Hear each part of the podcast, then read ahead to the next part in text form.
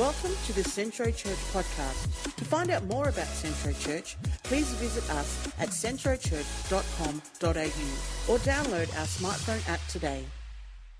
Anyway, it's great to be with you this morning. Great to be able to, to bring the word. And uh, I want to tell you, I want to tell you about how I got saved. Can I do that? Would you like to hear that?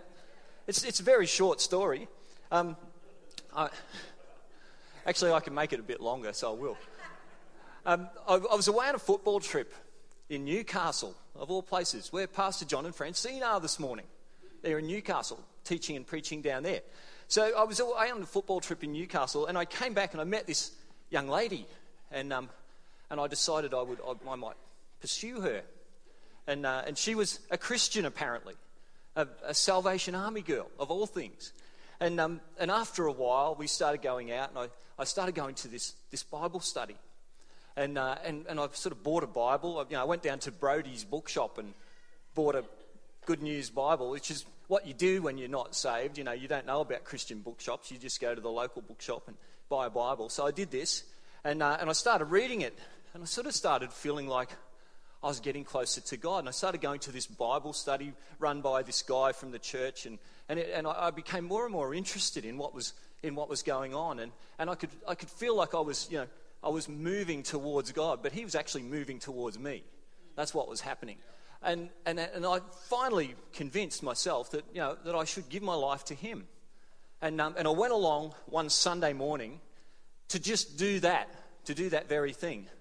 And, and it was actually a Sunday night to do that very thing. But our, our, normal ministers, the normal ministers of the church were away. They were on leave somewhere. And in the Salvation Army, what they do is they'll, they'll send somebody out and they sent out this guy from their marketing department. In the marketing department, you have to have some special talent. And this guy's talent was that he was a ventriloquist. yeah. Say hello to the people, Freddie. You know, that sort of, that with the dummy and everything. And so he preached the whole message with a dummy and sort of asked it questions. And, and, and at the end, I just couldn't bring myself to respond to an altar call where there was a dummy involved. You know, you know what I mean? I mean, you know, things of stone and wood.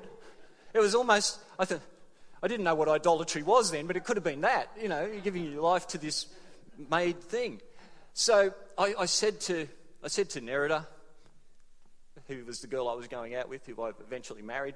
Said, what do I do? And she says, Go and see Bill. Bill was the guy who led the Bible study. And Bill took me out, and in the front seat of his Torana, we, I prayed the sinner's prayer. And, uh, and, and at that moment, at that moment, God just sort of exploded in the front seat of the Torana, and his presence was there. And it was so thick. And I was a mess. And when I got out of the car, I could hardly walk. It was just, it was like, it was let's start this whole thing off with an encounter.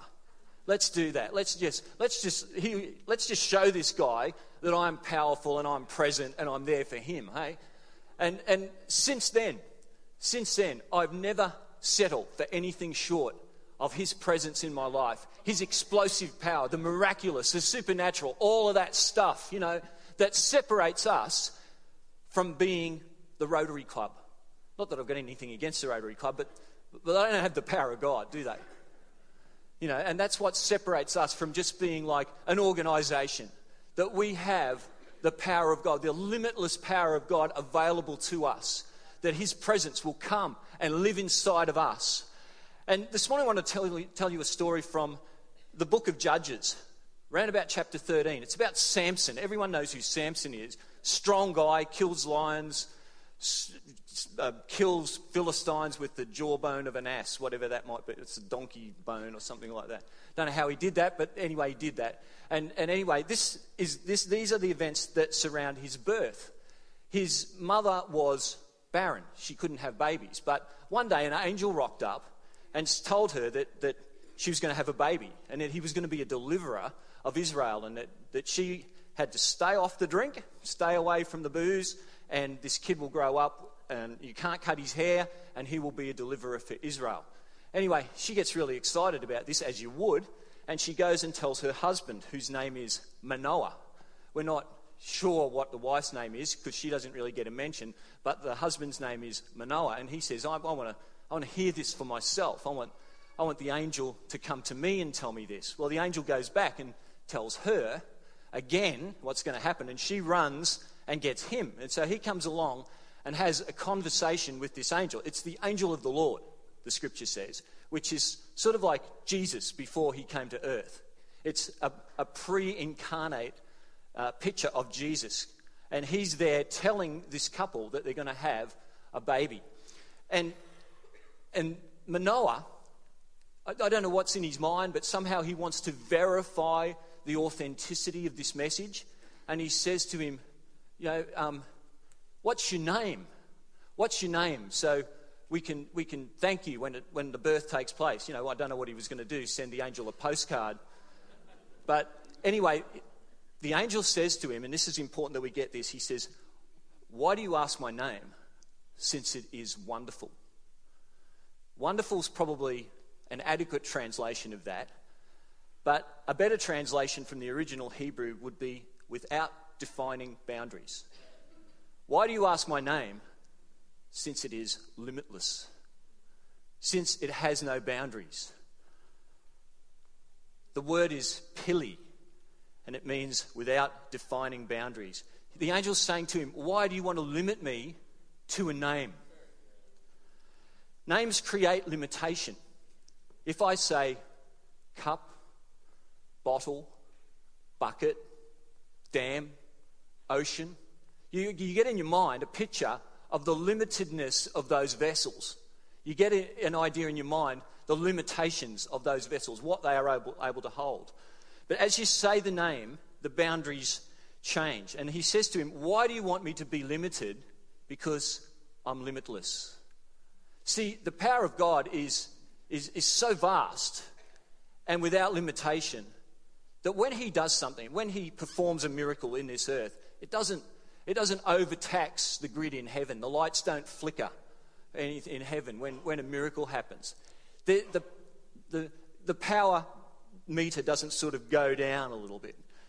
That, that's his nature. It's limitless. He cannot be contained. If you, you walk through a Christian bookshop and you see all these, these names of Jesus, because we want to define him, we want to know, we want to know the boundaries of him. There are none. You know, it's King of Kings, Lord of Lords, Wonderful, Counselor, Everlasting God, that sort of thing. They're, they're great names and they describe him, but they don't fully describe him. He's limitless.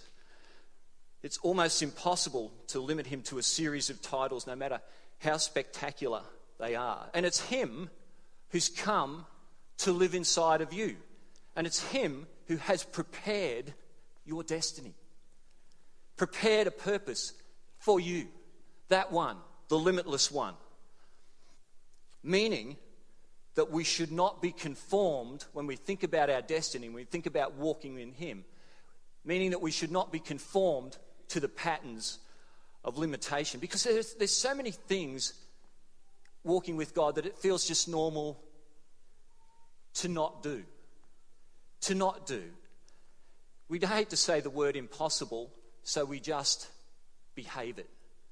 And we don't tax, we don't ask for what's ours in terms of power, in terms of the supernatural, in terms of the miraculous.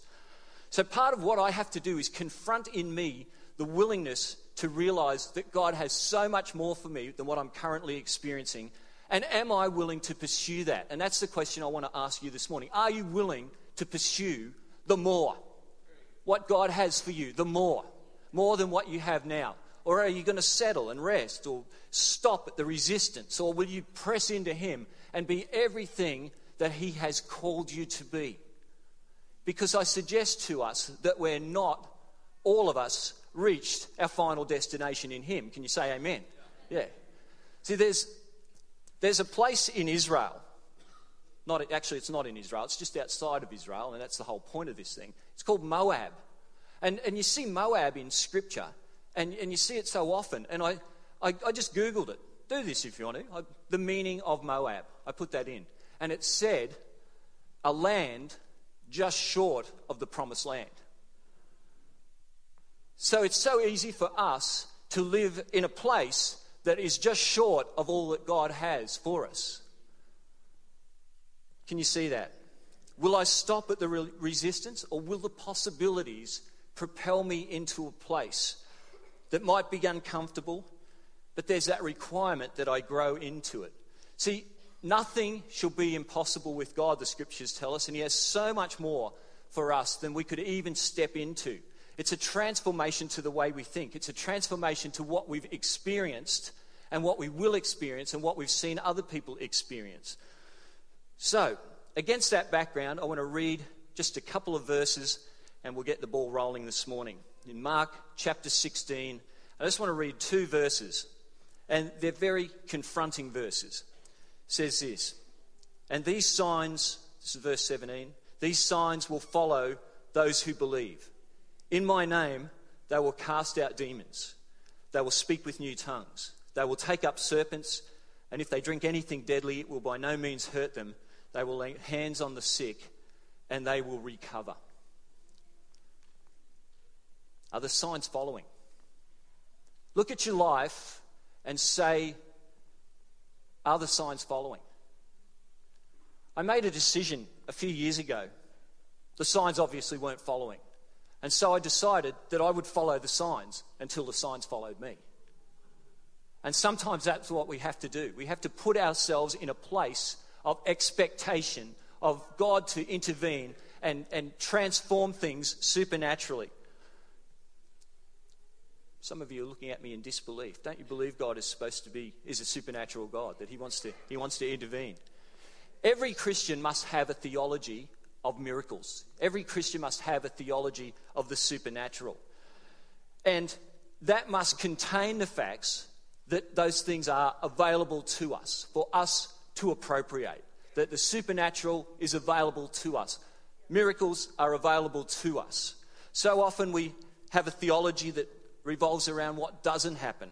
You know, we pray for someone and they don't get healed, so we revise our theology downward and we say, well, it must be God's will, or it must be, there must be, you know, this is it. We create a theology around what doesn't happen rather than what the Bible has said.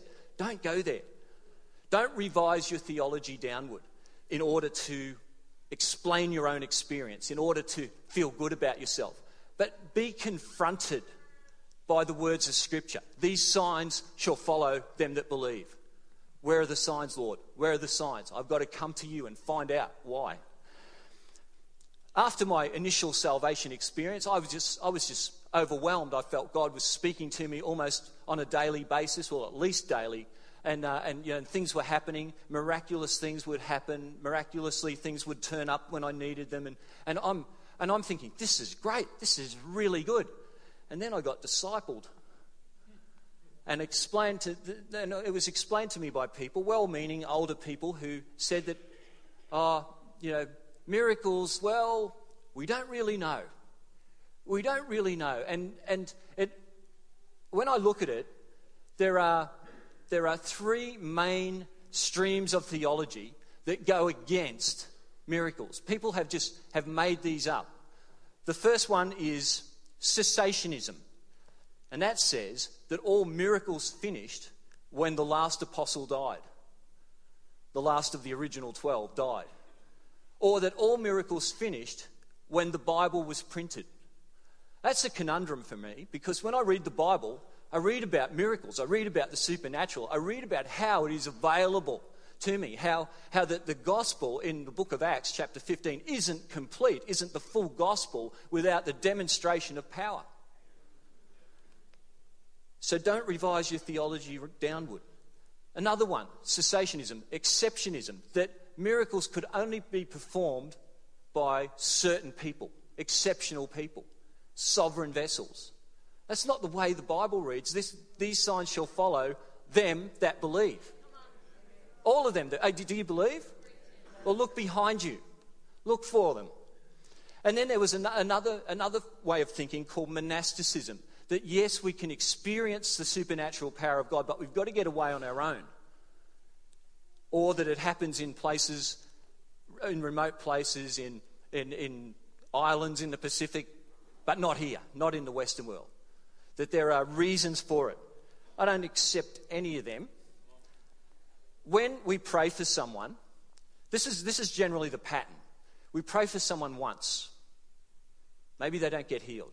We might pray a second or even a third time, and then we say, oh no, okay, must be God's will, or something like that. They're not going to. We, we, we create a theology around that event. I don't know if you know of a man named John Wimber, but he was a, one of the founding fathers of a denomination that sprang up in the US called Vineyard. And, and he felt that he felt this same pressure. He felt there's, you know, I'm praying for people, they're not being healed. I'm not seeing your miraculous hand, Lord. And he felt that God said to him, Pray for a thousand people and then come back and tell me it doesn't work. And so he, he did that. And in the process of that, began to see the signs following. People began to get healed, their miraculous signs, demonstrations of power. And, and, and that's, that's what we've got to remember that we have to persist and stay resilient to that breakthrough and not just give up on it. Um, I remember a young lady in our church who, who came to my life group and she had a back problem and it was a fairly debilitating back problem. And I said, I said to her, I'm going to pray for you. But I, I said, I want to take responsibility for this and follow it through. So I prayed for her at life group and I prayed for her the next week at life group. When I saw her in, in, in church, I would say to her, How's the back? And she'd say, Oh, it's not good. So I prayed for. And I kept praying. And this went on, this process went on for 18 months. And then finally, there began to be some signs.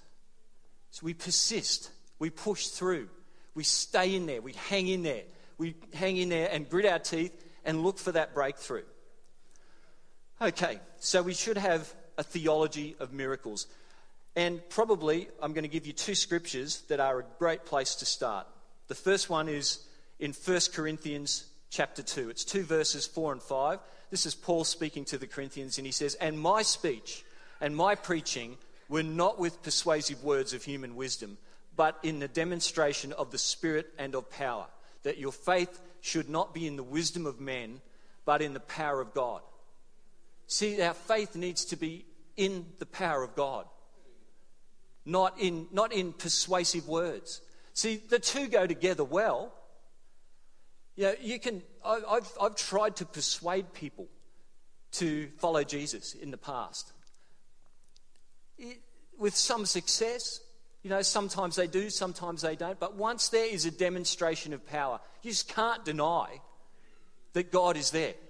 I had a friend who just who used to say, "Oh, that yeah, that that falling over stuff in church, that's all that's all a little bit of rubbish, you know. It's, it's yeah, they use electronic pulses to make people uh, and do that and that sort of, you know, or they, they, they push you around and disorientate you and push you over. And I saw him go to an altar one night at a youth rally. And he walked out the front and he just stood there like this. And, um, and the, the pastor came up and he, he went to put his hand on him, but he didn't even get there. His sort of hand was about this far away from this guy's head. And he just flew backwards, parting the crowd, landed on his backside and skidded along, you know. And after that, he didn't say anything. Let me give you another verse. John 14, verse 12 says, Most assuredly, I say to you, he who believes in me, the works that I do, he will do also, and greater works than these he will do because I go to my Father. Do you not find that challenging? Do you not find that, that all of the things that Jesus did, and Jesus didn't do miracles to demonstrate what God can do, Jesus did miracles to demonstrate what a man can do in right relationship with God. That's what he did. And so he says, all of the things he did, we can do greater things. We can do bigger things. We can do more miraculous things. I don't know. I find that, I find that so confronting. I find that, I, I think, ah, I've got to have it, you know? It doesn't stop. It's not just for some, and it doesn't happen in out of the way places. So, what's the qualification here? He who believes in me the greater works that he'll, he'll do. You know, I really believe that God wants us to experience the miraculous in our everyday. You know, Jesus, Jesus performed miracles on the way. He was at a wedding. They ran out of wine. He made some more. Pretty, pretty simple. You just went, okay, fill those pots up with water, and there it is. But see, God is multidimensional. What's the will of God? The will of God is contained in what we know as the Lord's Prayer on earth as it is in heaven. What's happening on heaven can happen on earth. Otherwise, Jesus wouldn't get us to pray. Can you imagine that? I'll get him to pray this, I'll get him to pray on earth as it is in heaven, and then we won't do it. It doesn't work like that, you know. It, it, on earth as it is in heaven must be a possibility. Jesus told us to pray that. It, it, this can't be diminished and it can't be pushed into another period of time. It's a mandate for all of us to pray that prayer and then to be the vessel that it flows through. See, that's the ultimate level of the will of God on earth as it is in heaven. So, the will of God on earth requires the miraculous to be demonstrated. See, I, I said last weekend at, at Collingwood Park that we baptised uh, two more people last week. We baptised 10 people at Collingwood Park since October. And, and so we things are going well. But I said, I said that worship challenges the enemy forces that we fight against. Our Bible says we wrestle not against flesh and blood, but against principalities and powers. Worship challenges them. Preaching challenges them. Baptisms challenge them. They are a demonstration of people being saved, people coming under the power of God. But miracles take away their authority. Miracles show there's been a transform, transfer of authority, and that authority is ours. And that demonstrates that. And, and see, for us at Collingwood Park, we're breaking through. We're trying to break through. You know, there's a, there's a lot of opposition in that area, and we're trying to break through. So it's important that we, that we focus on things like that and that we keep pushing back against the enemy forces that oppose us. See, when there's a miracle, I just talked about Jesus making turning water into wine. That, that actual scripture says that when there's a miracle, there is a release of the doxa, the glory of God. And so there's a release of the glory of God into that situation. And, and that means another, a release of more of his glory into the earth. The glory, the doxa, it, that's the weight of his intention, his opinion on display. That is his glory, his manifest presence. In John 16, it says, Jesus says, I have so many things to say to you, but you can't bear them now. So you can't bear the weight of the glory that's on them. So we have to grow in our capacity. So here's the connection the connection is whenever God speaks, he releases a different reality. And that's what we have to understand that what we're releasing. See, we, we have pictures in our minds of the way power is released. We often hear of the laying on of hands, touching people. You know what that actually means? You know what it actually means when Jesus touched someone and they were healed? It's not laying on of hands, and sometimes we pray for people at the altar and we, we put our hands on them. It's sort of like we're giving them a, an encouraging pat on the back. You know, It'll be all right. Yeah, come on, we're going to pray.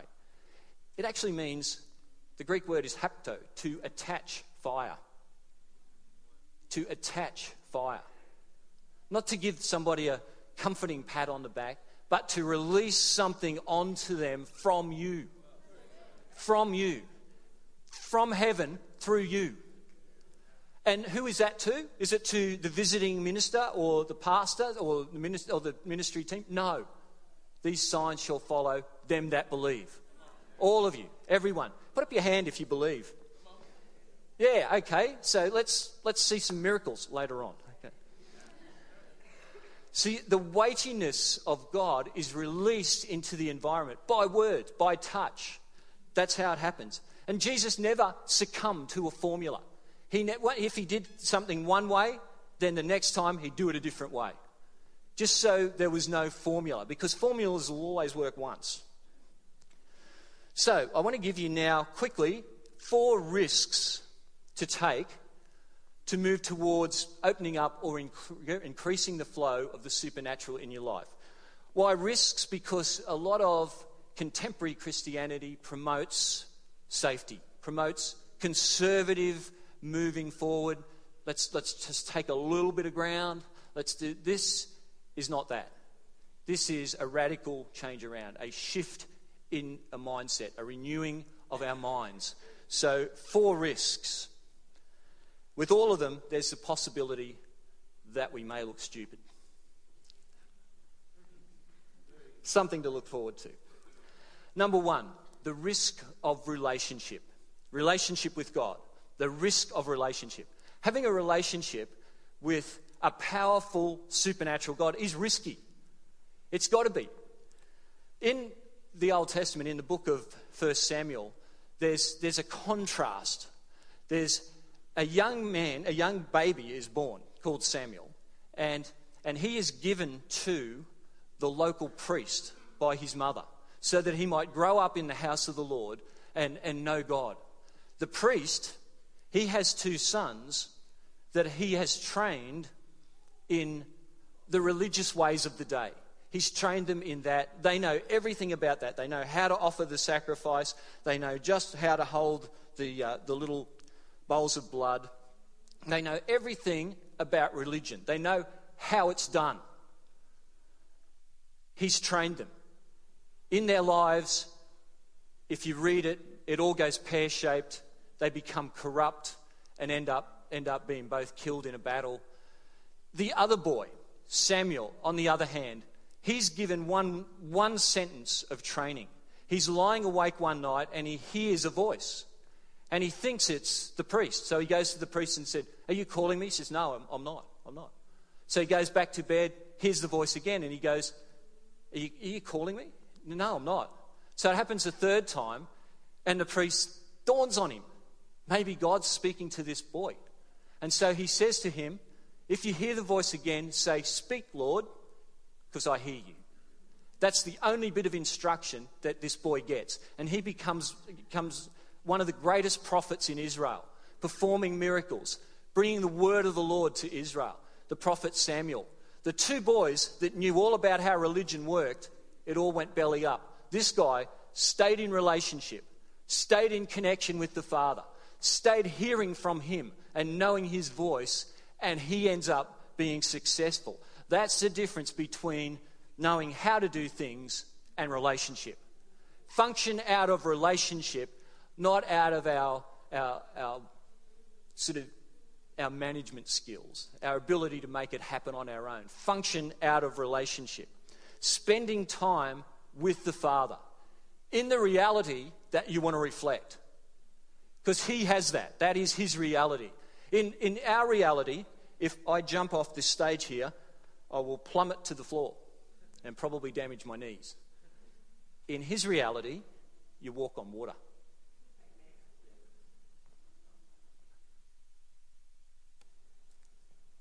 We know how to go in petition. We know how to ask, and we need to do that when we go, to the, when we go and spend time with God. But we also need to know how to just go and be with Him, be in His presence, not asking Him for anything, not giving us some ideas for life group tonight. Not that. We need to just go and be in His. But we need to do those other things too. We need to pray. We need to ask for things. We need to petition. But we need to just spend time developing relationship, understanding His voice, bringing our hearts before Him, into submission before Him. And sometimes we, we, we don't even stop speaking long enough for Him to hear. If, I don't want to be offensive here, but you know, if, if you watch a worship service, we don't like silence. We don't like that quiet bit. You know, when a song's finished, nice worship song's finished, and and there's just silence and maybe there's a, one instrument playing, we feel like we've got to, oh, oh we'll clap. Yeah, we'll do that because it's like, it's like we don't, oh, we kind of, where is God's voice? It's in that silence. That closeness comes in that silence. But we have to learn to go to Him for Him. We get in close, He will speak to us. The risk of relationship. The second thing is the risk of identity, knowing who you are, knowing who God says you are, not knowing what people say about you, but knowing who God says you are.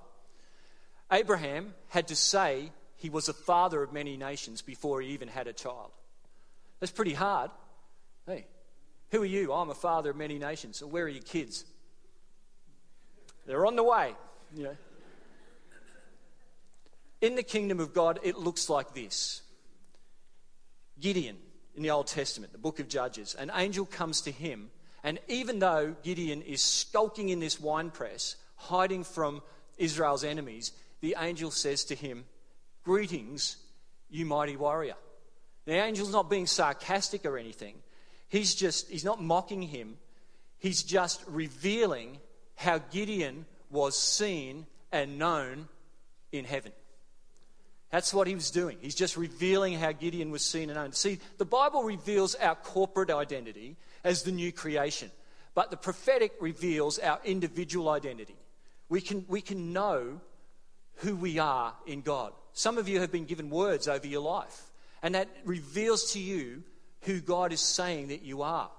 It reveals to you how, how you were already known. See, we're seated in heavenly places with Christ Jesus. The Bible says that. So we should have that perspective. We're already known there, and so is everything that we'll do.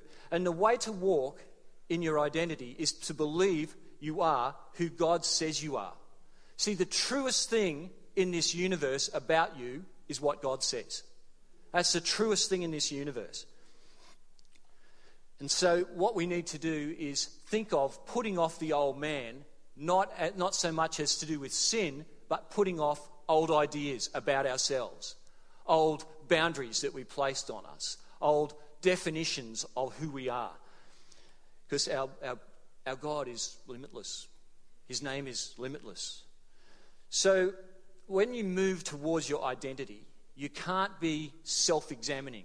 You can't measure yourself by past performances or by your inadequacies or your fears or insecurities. You have to say, This is who I am, so I must. His, our purpose has been prepared by Him. So that's the risk of identity. Number three, this is, this is a big one the risk of resilience, the art of living unoffended. Offendedness can dry up the flow of the Spirit in your life like that. Just like that. And that's, that's Bible. James 5 9. Do not grumble against one another, brethren, lest you be condemned. Behold, the judge is standing at the door. So he's standing at the door. And if you grumble, you be offended, he's right there. The effect is almost instantaneous. The connection between being offended and judgment is immediate, and it comes like a knock at the door. The second verse, Matthew 5:25 says, "Agree with your adversary quickly while you are on the way with him, lest your adversary deliver you to the judge, the judge hand you over to the officer, and you be thrown into prison. That has a meaning in the natural, but the prophetic meaning of it is not talking about a penitentiary. He's not talking about a prison. It's talking about a jail that you put yourself in by being offended. There's meaning in the natural, but the meaning in the spiritual means that matters need to be settled quickly, or it's an invitation to our own imprisonment offense leads us into our own prison. See, as followers of Jesus, we are agents of the light of the world. The Bible says that out of our innermost beings will flow rivers, rivers of living water. Living water can come in the form of encouragement, love, grace, wisdom, miracles, honour. And these things become bridges that people can walk across and walk out of darkness into light. But offence in our own lives cuts off this pathway. The bridge is out. Instead of a bridge to eternal life for people around them, people with offence become isolated and imprisoned in their own world. So, how do we define offence? Offence is this the hostile heart response towards any action that causes harm or does not comply with hopes, expectations, or belief of what is right.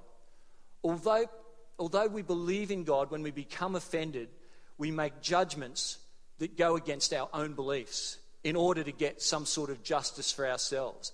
Offended people slip out from under the law of spirit and life and put themselves back under the law of sin and death. They want crime and punishment. That's what they want. They want to see somebody punished, and that's, that's, that's what they'll, they'll stop at nothing until that happens. Offended people see negative circumstances as truth. Unoffended people see negative circumstances as possible inputs into your life. And they can just and they can push them aside. Whereas offended people take them on board as truth. This happened, this person did this to me, I'm hurt, I need justice. And it, and it's, and it becomes part of them.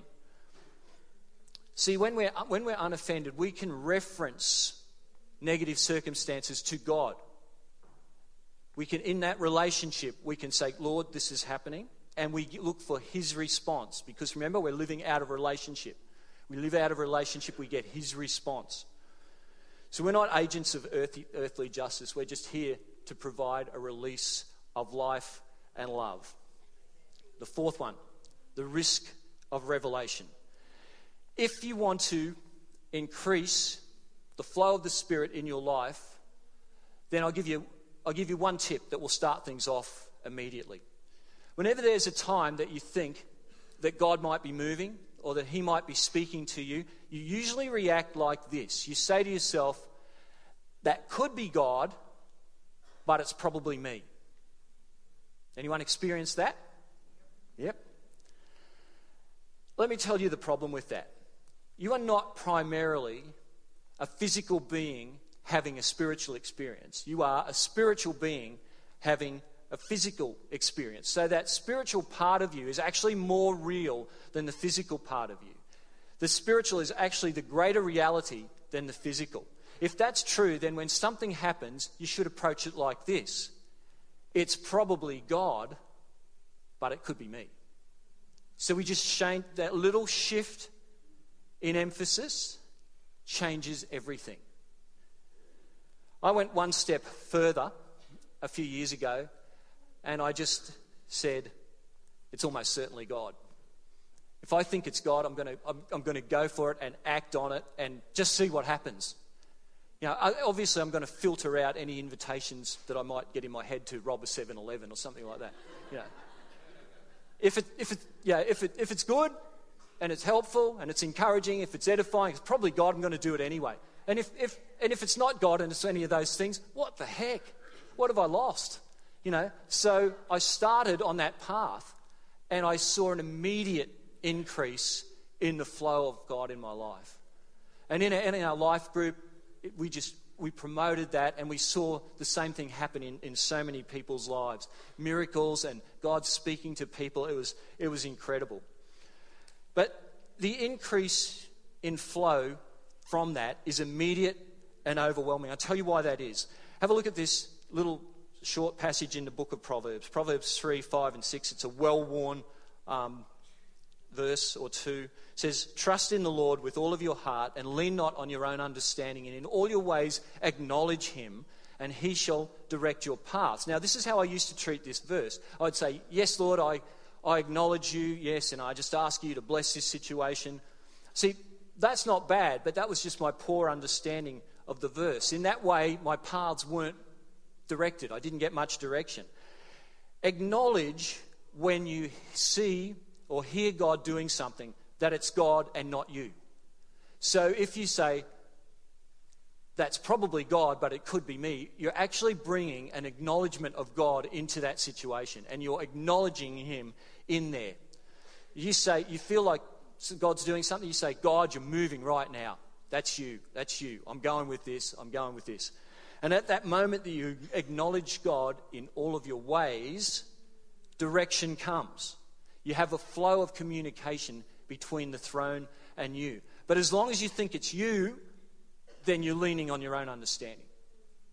And that, that's not, that's not going to bring the flow of God. But when you say, God, that's you, you open up that whole what to do next thing and He will direct your paths.